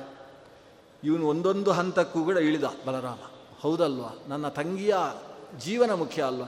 ಜೊತೆಗೆ ಕೃಷ್ಣ ಮೂರನೇ ಮಾತು ಹೇಳಿದ, ಅಲ್ಲ, ಅರ್ಜುನನ ಜೊತೆಗೆ ನಮ್ಮ ತಂಗಿಯನ್ನು ಮದುವೆ ಮಾಡಿಕೊಟ್ರೆ ಏನು ತಪ್ಪು ಅಂತ ಸ್ವಲ್ಪ ಯೋಚನೆ ಮಾಡು. ದುರ್ಯೋಧನನಿಗಿಂತ ಎಷ್ಟೋ ಪಾಲು ಮೇಲೆ. ನಾಳೆ ಅಲ್ಲ ನಾಡಿದ್ದು ದುರ್ಯೋಧನನ ಅರ್ಜುನನ ಕೈಯಲ್ಲೇ ಸಾಯುವಂಥ ವ್ಯಕ್ತಿ. ಭೀಮಸೇನನ ಕೈಯಲ್ಲಿ ಮುಗಿಸಿ ಹೋಗುವಂತಹ ವ್ಯಕ್ತಿ. ಆದ್ದರಿಂದ ಈ ಪಾಂಡವರ ಸಿಂಹಾಸನ ಮುಂದಕ್ಕೆ ಇರ್ತದೆ. ಅಂತಹ ವ್ಯಕ್ತಿಗೆ ನಮ್ಮ ತಂಗಿಯನ್ನು ಕೊಡುವುದು ಒಳ್ಳೆಯದು, ಇವನಿಗೆ ಒಳ್ಳೆಯದು, ಯೋಚನೆ ಮಾಡು. ಬಲರಾಮನಿಗೆ ಹೌದಲ್ವಾ ಹೌದಲ್ವಾ ಅಂತ ಇವು ಏನು ಹೇಳಿದ ಅದೆಲ್ಲ ಹೌದು ಹೌದು. ಯಾವುದೂ ಕೂಡ ಯುಕ್ತಿ ವಿರುದ್ಧ ಅಲ್ಲ, ಯುಕ್ತಿ ಸಮ್ಮತವಾದದ್ದು. ಬಲರಾಮ ಕೃಷ್ಣನ ಕೈ ಹಿಡ್ಕೊಂಡು, ಹಾಗಾದರೆ ನಾವೇ ಹೋಗಿ ಮದುವೆ ಮಾಡಿಬಿಡುವ, ಏನು ಹೇಳ್ತಿ ಹಾಗೆ ಮಾಡುವ ಅಂತ. ಇವರು ದೊಡ್ಡ ದೊಡ್ಡ ಉಡುಗೊರೆಗಳನ್ನೆಲ್ಲ ಹಾಕಿಕೊಂಡು ಹಸ್ತಿನಾಪುರಕ್ಕೆ ಹೋಗಿ ಅಲ್ಲಿಯೇ ವಿಜೃಂಭಣೆಯ ವಿವಾಹ ಮಹೋತ್ಸವವನ್ನು ನೆರವೇರಿಸಿಕೊಟ್ರು ಅಂತ ಮಹಾಭಾರತದ ಕಥೆ. ಆದ್ದರಿಂದ ಕೃಷ್ಣನನ್ನು ಅಲ್ಲಿ ಏನು ಕರೆದ್ರು? ಸ್ವರಾಟ್. ಸ್ವರಾಟ್ ಅಂತ ಹೇಳಿದರು. ಅರ್ಥೇಶ್ವಭಿಜ್ಞ ಸ್ವರಾಟ್. ಸ್ವರಾಟ್ ಅಂದರೆ ತಾನು ಇನ್ನೊಬ್ಬರು ಹೇಳಿದ ಹಾಗೆ ನಡೆಯುವವಲ್ಲ. ಪ್ರತಿಯೊಬ್ಬರೂ ತಾನು ಹೇಳಿದ ಹಾಗೆ ನಡಿಬೇಕು. ತಾನು ಎಲ್ಲರೂ ತನ್ನ ಅನುಚರರು. ನಾನು ಮಾಡ್ತೇನೆ ಅಂತ ಮುಂದೆ ಬಂದರೆ ಅವರು ಇವನ ಕಾಲಬುಡದಲ್ಲಿ ಬಿದ್ದಿರಲೇಬೇಕಾಗ್ತದೆ. ಈ ಎಲ್ಲ ಸ್ಥಿತಿಯಲ್ಲೂ ನಡೆದಂತಹ ಘಟನೆ. ಭಗವಂತನನ್ನು ಅನುಸರಿಸಿ ಎಲ್ಲರೂ ಇದ್ದಾರೆ. ಯಾಕೆ? ಇಂದ್ರನಂತಹ ವ್ಯಕ್ತಿತ್ವದ ಅರ್ಜುನ ಮಾತ್ರ ಬೇಡ ನಮಗೆ. ರುದ್ರ ಸ್ವರೂಪಿಯಾದ ಅಶ್ವತ್ಥಾಮನನ್ನು ಗಮನಿಸೋಣ. ರುದ್ರ. ಈ ರುದ್ರ ರಾಮಾಯಣದ ಒಂದು ಪ್ರಸಂಗವನ್ನು ನೋಡ್ಬೋದು. ಜನಕನ ಕೈಯಲ್ಲಿ ಒಂದು ದೊಡ್ಡ ಬಿಲ್ಲಿತ್ತು. ಆ ಬಿಲ್ಲನ್ನು ಶ್ರೀರಾಮಚಂದ್ರ ಹೋಗಿ ಬಹಳ ಅಚಾನಕ್ಕಾಗಿ ಎತ್ತಿದ. ಎತ್ತಿದವಾದಕ್ಕೆ ಬಾಣ ಹೆದೇರಿಸುವ ಹೊತ್ತಿಗೆ ಅದು ತುಂಡಾಗಿ ಬಿದ್ದು ಹೋಯಿತು.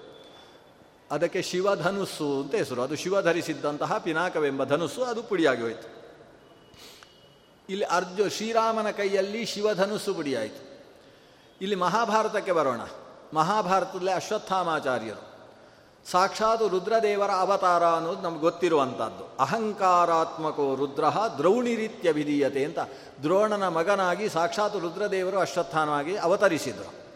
ಈ ಅಶ್ವತ್ಥಾಮಾಚಾರ್ಯರು ಒಂದು ಸಲ ಕೃಷ್ಣನ ಮನೆಗೆ ಹೋದರು. ಕೃಷ್ಣನಿಗೆ ಆನಂದವ ಆನಂದ. ಎಂಥ ಒಳ್ಳೆ ಬ್ರಾಹ್ಮಣರು ಬಂದಿದ್ದಾರೆ ನಮ್ಮ ಮನೆಗೆ ಅಂತ ಭಾರಿ ಪಾದ ಪ್ರಕ್ಷಾಲನೆ ಮಾಡಿ ಮನೆಯಲ್ಲಿ ಭಾರಿ ಉಪಚಾರ ಮಾಡಿದ. ಉಪಚಾರ ಮಾಡಿದರೆ ಒಂದಲ್ಲ, ಎರಡಲ್ಲ, ನಾಲ್ಕಲ್ಲ, ಏಳು ದಿವಸವಾದರೂ ಭಾನುವಾರ ಬಂದದ್ದು. ಮುಂದಿನ ಭಾನುವಾರ ಆದರೂ ಹೊರಡಬೇಕೋ ಬೇಡೋ? ಇವು ಹೊರಡ್ತಾ ಇಲ್ಲ ಮಹಾಮನುಷ್ಯ. ಕೃಷ್ಣನಿಗೆ ಈ ಆಶ್ಚರ್ಯ. ಅಶ್ವತ್ಥಾಮಾಚಾರ ಪುರುಸೊತ್ತು ಮಾಡಿಕೊಂಡು ಹೀಗೆ ಬರುವವರಲ್ಲ, ಇಲ್ಲೇ ಇದ್ದಾರೆ.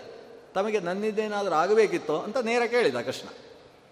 ಅಶ್ವತ್ಥಾಮಾಚಾರ್ಯ ಹೇಳಿದರು, ನಾನು ಎಲ್ಲ ಕಲ್ತಿದ್ದೇನೆ, ನಿನ್ನಲ್ಲಿ ಸುದರ್ಶನದ ಚಕ್ರವನ್ನು ಉಪಯೋಗಿಸುವ ವಿಧಾನವನ್ನು ಕಲಿಬೇಕು ಅಂತ ಬಂದಿದ್ದೇನೆ.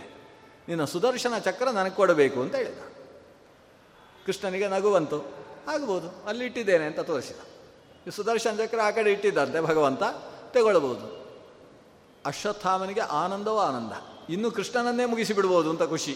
ಇದನ್ನು ಹಿಡ್ಕೊಂಡು ನಾವು ಒಂದು ಸಲ ಪ್ರಯೋಗ ಮಾಡಿದರೆ ಏನು ಮಾಡಬೇಕು? ಅದು ಮಾಡಿ ಬರುತ್ತೆ ಸುದರ್ಶನ ಚಕ್ರ. ಆದ್ದರಿಂದ ಹೋಗಿ ಎತ್ತುಕೊಳ್ಳುವ ಅಂತ ಎಡಗೈ ಹಾಕಿದಂತೆ ಹೋಗಿ ಚಕ್ರಕ್ಕೆ. ಎಡಗೈ ಹಾಕಿ ಎತ್ತುವುದಕ್ಕೆ ಕಪ್ಪಾದ ಚಕ್ರ ಅದು, ಕೆಂಪಾದ ಚಕ್ರ ಅಲ್ಲ, ಕಾಲ. ಕಾಲವರ್ಣದ ಚಕ್ರವನ್ನು ಎಳೆಯುವುದಕ್ಕೆ ಕೈ ಹಾಕಿದರೆ ಅದು ಬರುವುದಿಲ್ಲ.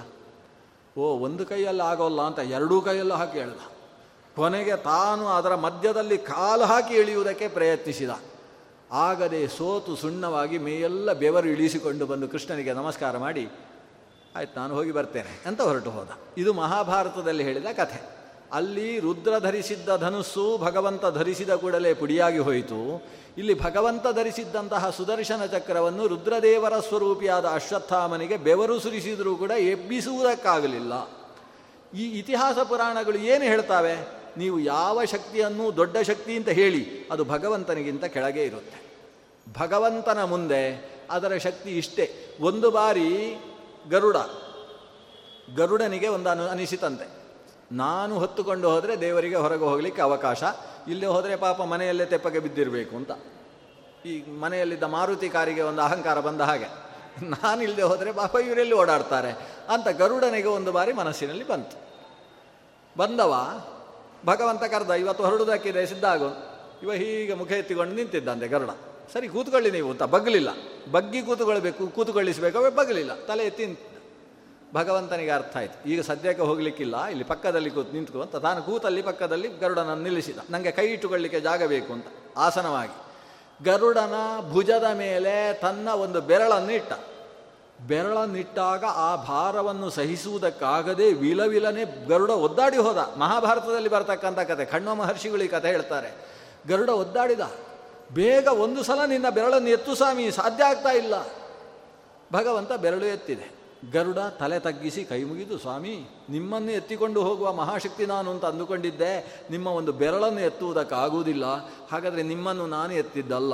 ನನ್ನ ಒಳಗೆ ನಿಂತು ನೀವೇ ನಿಮ್ಮನ್ನು ಎಬ್ಬಿಸಿಕೊಂಡು ಹಾರಿ ಹೋಗ್ತಾ ಇದ್ದದ್ದು. ಇದು ವಿಶ್ವ ಅನ್ನುವ ಶಬ್ದದ ಅರ್ಥ.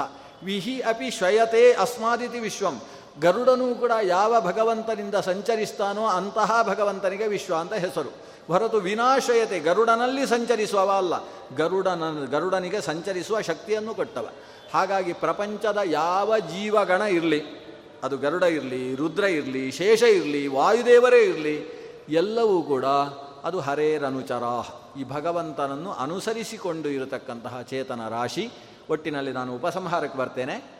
ಜೀವಗಣಾ ಹರೇಹೇ ಅನುಚರಾ ಪ್ರಪಂಚದ ಎಲ್ಲ ಚೇತನವೂ ಪ್ರತಿಬಿಂಬ.